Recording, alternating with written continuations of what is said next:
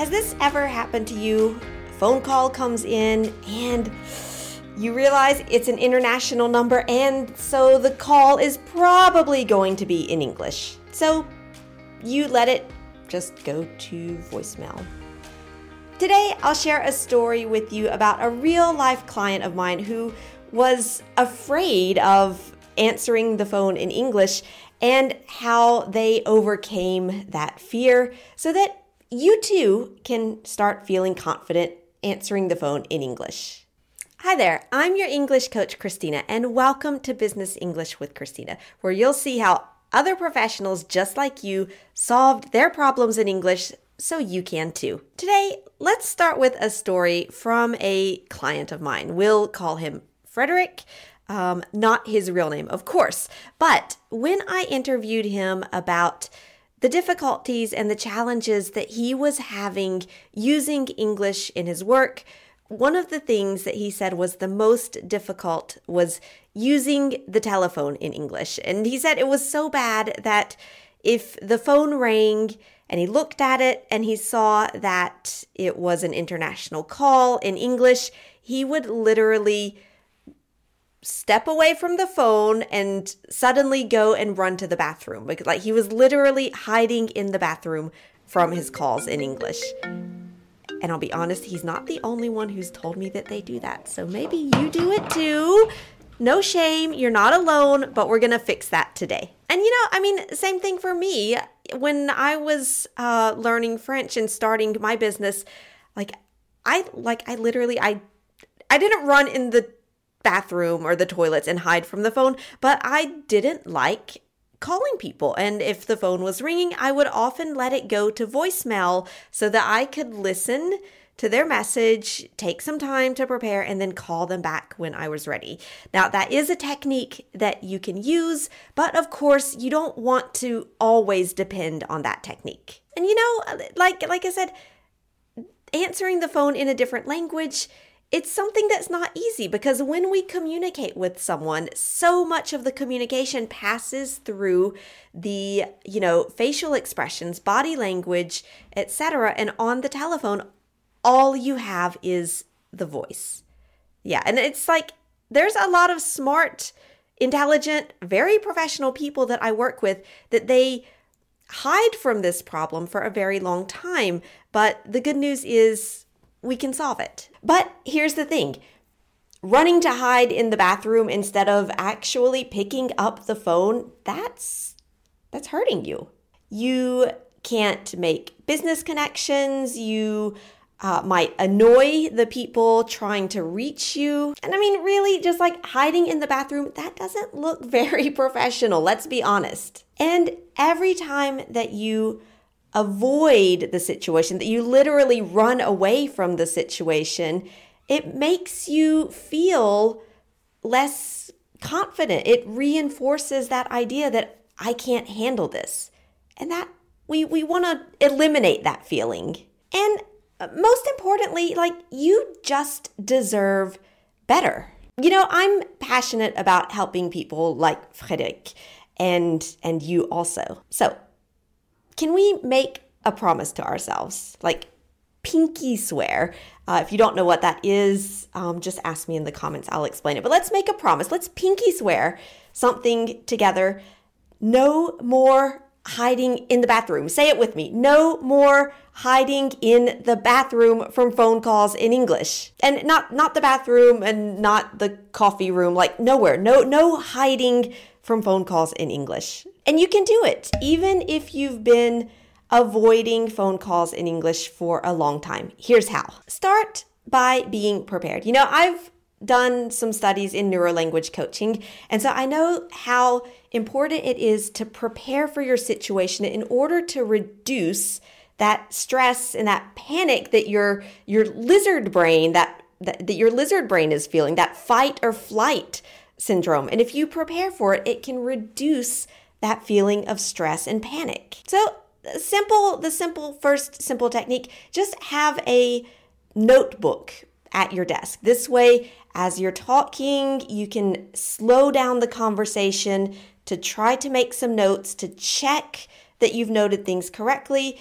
And you can then go back and look at your notes and even call the other person back later if you feel like you're not absolutely sure about what you talked about in that conversation. And then have a plan for when you're going to actually pick up the phone. This is this is my um very high-tech phone here. Start by imagining your success, visualizing your success. I know it sounds a little woo woo, but honestly, there so many studies have shown that visualization actually works. So start by visualizing your success in this phone call. You're at your desk. The phone rings. You see that it's probably going to be in English, and that's okay. You feel ready. You say, I can do this. You take a quick but deep breath. And yes, you do have time to do that while the phone is ringing. Don't panic. And then go ahead and answer it feeling confident that you can handle it. Now, here's a little brain friendly advice from a neuro language coach which that would be me. Anyway, if you want to start feeling more comfortable and more confident on the phone, the simplest thing that you can do is be prepared with some typical phone expressions that you know that you master, you feel comfortable using, and they'll help you feel better for the rest of your conversation. You know, if you know exactly what to say when you pick up the phone, it starts the conversation off on a confident, positive note and here are some examples of what you can say. For a simple greeting, when maybe you already know the person's calling you, like you see their number or it's, you know, it's um, saved in your phone or something, you can say something like, Good morning, this is Christina. How can I help you? Or if it's in the afternoon, of course, you would say, Good afternoon, this is Christina. How can I help you? And if it's part of your company practices, you can also say the name of your company, the name of your department, and ask how you can help the other person. Good afternoon. This is Christina from Fantastic Core. How can I help you today? So, how will you answer the phone in English?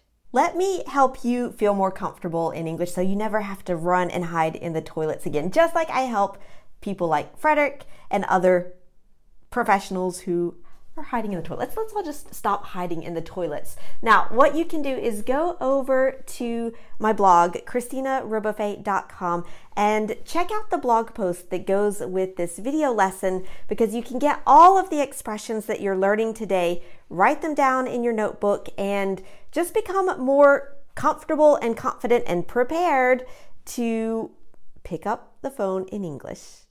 Okay, great. So now you've got the first part, the first step to go from afraid of using the phone in English to confident in picking up the phone in English. And we can move on to the next step, which is learning how to focus on what the other person is saying rather than focusing on your English level. The first goal is to make sure that you know who is calling, where they're from, like what company, not what country, um, and what they're looking for. What do they want you to help them with? Now, they might spontaneously tell you all of that, but they might not. Or you might not catch what they say right away, and that's okay. So, here are some polite ways that you can show the other person that you're listening to what they say and that you want to be sure to get the information right. Now, if you didn't hear the person's name, you didn't catch it, you just didn't understand it because maybe it's, you know, a name that you're not used to hearing, or maybe they forgot to say it, you can totally ask them for their name, but you're not going to say, What's your name? You would say, Sorry, I didn't get your name. Could you repeat that, please? If you want to ask them what company or what department they're calling you from, then of course you can ask that by saying, May I ask what company you're with? Or, Which department did you say you were calling from? Now, you can use those phrases if the person already told you and you just want to double check, but you can also use them if the person didn't tell you and you know, that information, it's helpful for you to know. You can totally just ask them. And you also want to know, you know, what they need or what they want help with. And here's a little secret. It's not a secret, but uh, if it helps to reassure you, we native speakers, we reformulate what the other person said all the time.